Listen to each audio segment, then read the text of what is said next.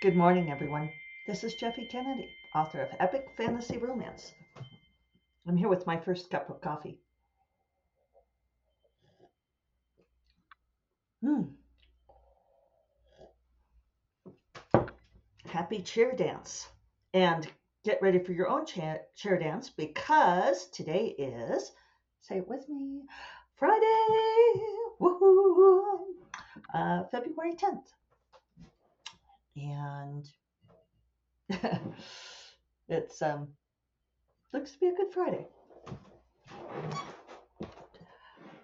Still always think of my stepfather's joke, the ex Catholic priest, about Good Fridays. Uh, some things will never leave your brain, right?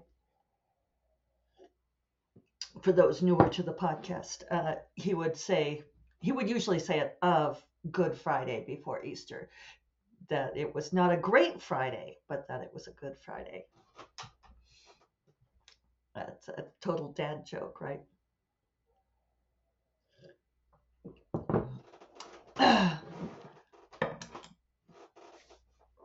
Let's see. So, um, what's going on in my world? I don't know. Uh, well, I've got these panels. Uh, the workshop, workshop talk, discussion, discussion this evening in defense of Twilight um, at five o'clock Mountain Time with Darynda Jones and uh, Maria Vale. Should be an interesting discussion, even though Maria Vale is tragically Team Jacob. It's only because she likes wolves. Um, it's uh, she just doesn't have any perspective. Is the problem. But uh, and then tomorrow I have um, the discussion of fantasy world building and the romance community, uh, and Kelly Chase is doing the uh, moderating on that, sponsored by Beastly Books of Santa Fe. That'll be at 10 o'clock Mountain Time, also online. And um, you can find those things at farofeb.com or they're in the show notes. If you want to join in, anyone can listen in online. Uh, Callie sent us like her script. She like wrote out a script. That's bless her heart. and I mean that in a nice way. It's like I I do not write out scripts. So she's incredibly organized and interesting, and she uh, described my podcast in this very nice way. Let's find it. Okay, so like this is a little sneak preview of what will happen at the panel tomorrow, but I was just so touched that she said these things. Uh, she called me the fairy godmother of the fantasy romance community, which I was delighted by that. And uh, she says that um, she talked about this podcast, and she said that I post videos with inspiring and reflecting thoughts about writing and this work, and that my Instagram is cozy and welcoming. So watch if you need a morning chat with a, someone who feels like a dear friend. And I just was delighted by that. Um, I, I do feel like that's my goal for this podcast that we just sit here and have a little chat over coffee. And so cozy and welcoming. Welcome into my office. And uh, you know, I even have my wand for being the fairy godmother. If you're on video, you could see my wand. So, um, yeah, I'm just, I'm feeling good. I think, uh, I think how we feel influences so much of of how things seem to be going. I mean, I feel like things are going well, but also I feel good. So for whatever reason. Maybe, um, you know, days are getting a little bit longer. Though it was very snowy and uh, close in yesterday. It was cozy. We had a fire in the fireplace last night. That was lovely. Had a SFWA board meeting. Uh, got a lot done, so that was great. Uh, I have officially announced. Have I said this here? I probably haven't.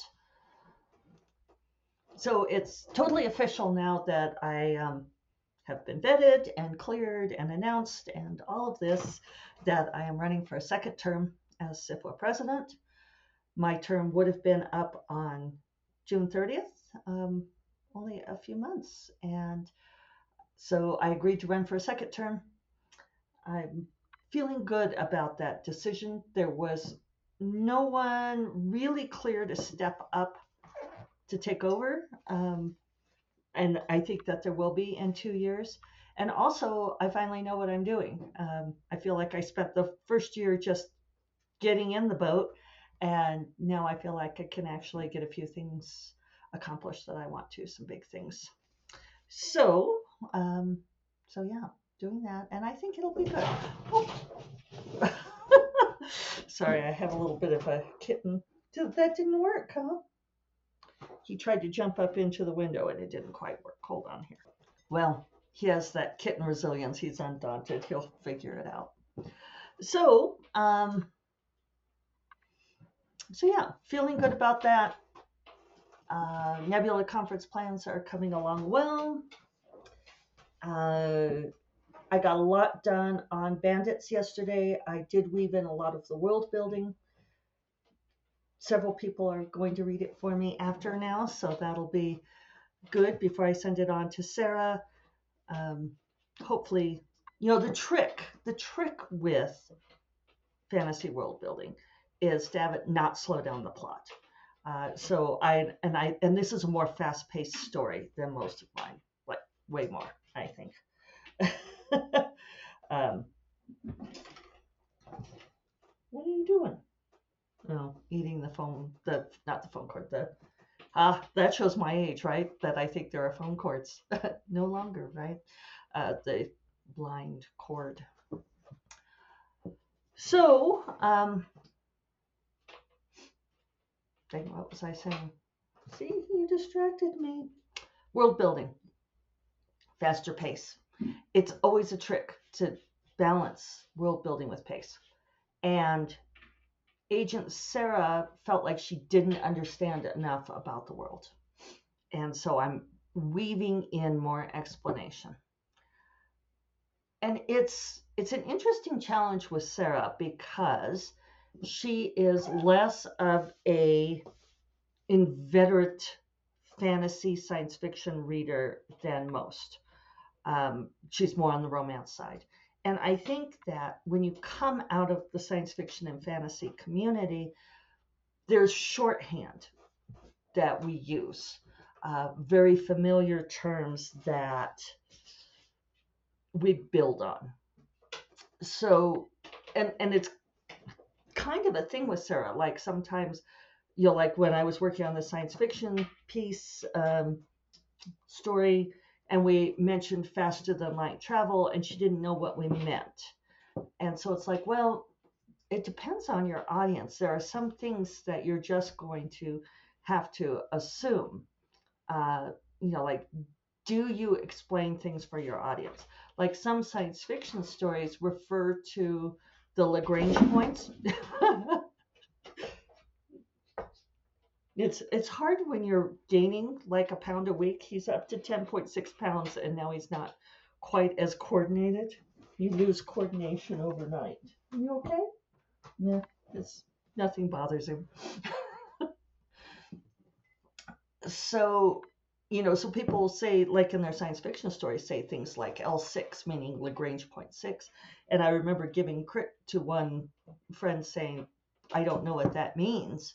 And he decided, well, most people who read this story will know what that means. And it's like, okay. But if you're going for broader appeal, then you have to strike this balance, right, between explaining and over explaining. And I don't know, I, I see reviews of my books sometimes where people will say it started out very slow. Um, or, you know, there was a lot of world building in this first book and it slowed things down. Um, sometimes I feel like that's just, you're just to have that. Um, and there are certainly books that are faster paced um, in in the fantasy romance community that go for all kinds of shorthand, like you know, oh, he's a Fae king, and they don't explain anything about how the Fae are. Um, so I'm hoping that with deepening the world building, I have not gone too far. Uh, it's a little bit more.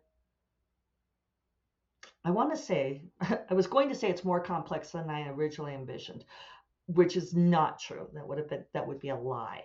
Um, I wasn't sure what it was originally. I didn't know how my worlds intersected um, or exactly what they were when I started writing this story, because I always start with character, and in this case, um, characters in a situation trying to do a thing. I had more of a premise than usual, but I didn't know what the world was going to be.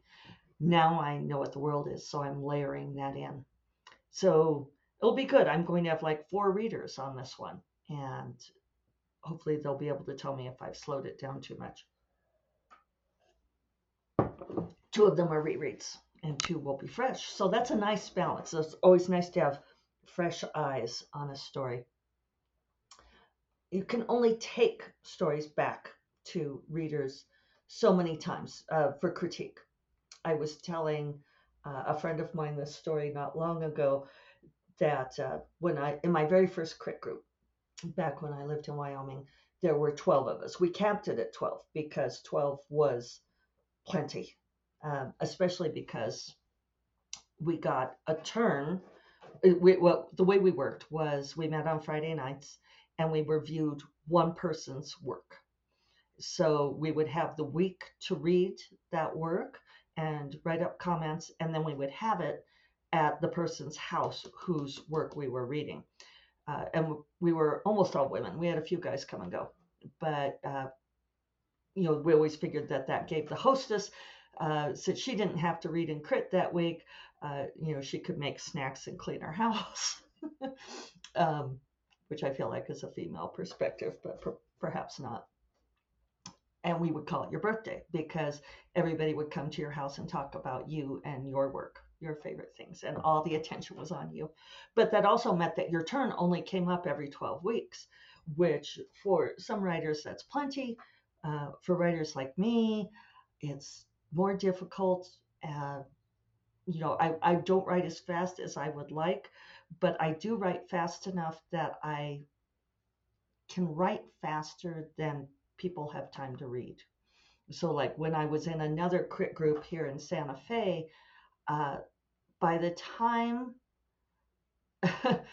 you know, like I would, I would want to give them bigger chunks than they could read, and and I would like have finished the book before, you know, before I like got everything through the group.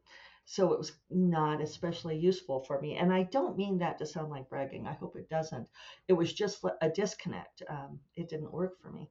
So when my lovely friends offer to read for me, um, in this case, they actually have a slight bit more time than usual because I'm not like going, well, I have to get it formatted in 12 hours. So can you read it before then and give me time to make changes? Um, I'm, I'm not an easy friend to have. that said, um, what was my point there? I know I had one. Oh, fresh eyes. So when we were in this crit group, there was this one gal who brought this essay back to us, uh, and she was uh, South Korean or North Korean? I think South Korean. But she had fled during the conflict. Her parents had fled. And this was a story about her family. Um, back in Korea. We'll just say Korea. And she, um, it was called Plum Blossom. And it was, it was a difficult story in many ways. There were a lot of emotions to it. And she brought it back to the group at least three times. It might have been, I want to say like four or five times. And the thing is, I'm, you know, and that's like every three months, right? Every 12 weeks. I don't think she did it consecutively necessarily, but she kept noodling this essay. She kept working on it, working on it. And she, every time she brought it to the group, people would say that there was something wrong with it, right? The reason for this is, oh, best beloved, let me tell you, children, if you ask people to critique your story, they are going to find something wrong with it. Always, always, always. Because this is how human beings are built, right? They you are just almost never, depending on the person, going to get somebody come back and say, This is perfect. There's absolutely nothing wrong. Um, I did copy edits on that uncanny article the other day, and it was great because all of the fixes were periods and commas, which was easy, um, but they were still periods and commas to fix. Whatever. uh, so eventually, we told her that she was not allowed to bring this essay back to us ever again. And she was quite upset with us. And and we'd t- we'd kind of talked about it. I don't want to say behind her back, but I mean without her presence. So kind of, but we discussed this. We were like, finally, we said, look, you you keep tweaking and tweaking and tweaking this essay and you keep bringing it back to us to see if it needs any work and we are people are always going to find something you are just going to have to decide for yourself. You are going to have to move ahead with this piece. And after that, we instituted what we called the plum blossom rule, which annoyed her, but whatever, uh, that you were not allowed to bring a piece back more than twice. You could bring it twice, you could bring it once, and you could bring back a revision. But we would encourage everyone, it's like only if it's a substantial revision, you know, don't bring it back to the group if you have like you know, changed five words or something like that. Though, you know, it's not like we wouldn't read it, but uh, it's it was a way of it, it was really a tough love because that's one of the difficult things to figure out as a writer is when is it done because nothing's ever perfect, nothing's ever done, and yeah, at some point you just have to decide for yourself. So anyway, it's always good to have fresh eyes on a thing. Um, you have your previous eyes and then your fresh eyes, and that's um, yeah, great. So so yeah, I added quite a bit to oh, just like a thousand words though to Bandits yesterday. Uh, we'll finish today and write up my hand wavy synopsis and send this off, and then next week go back to Rogue Familiar I think I mentioned yesterday that uh, that my friend Alex, who read, uh, just finished reading Shadow Wizard, had thoughts on because he's the money guy, right? Uh, thoughts on the economic status of House Fell and what they need to be doing. For those of you familiar with the storyline, and it, it actually filled in a couple of things for me that I was struggling with. Um, sort of the stakes for this particular book because I think Rogue Familiar is going to be book five of nine, and which makes it the midpoint of the overall arc. And there are things that have to happen in this book outside of Seliah and Jadren's love affair. Uh, and I think I need to go in and set those economic stakes that kind of lit up some things for me. So, Rogue Familiar, I'll go back to the beginning, revise from the beginning, which hopefully means I won't have to revise from the beginning again. So maybe I will be on track to uh, write more uh, and get that finished, get it done on time. So um, I think that's all for me today. I'm going to get to work. I hope you all have a wonderful Friday, a wonderful weekend. Uh, come tune in to the talks if you like. Come say hi. And uh, yeah, otherwise, I will talk to you all on Monday. You all take care. Bye bye.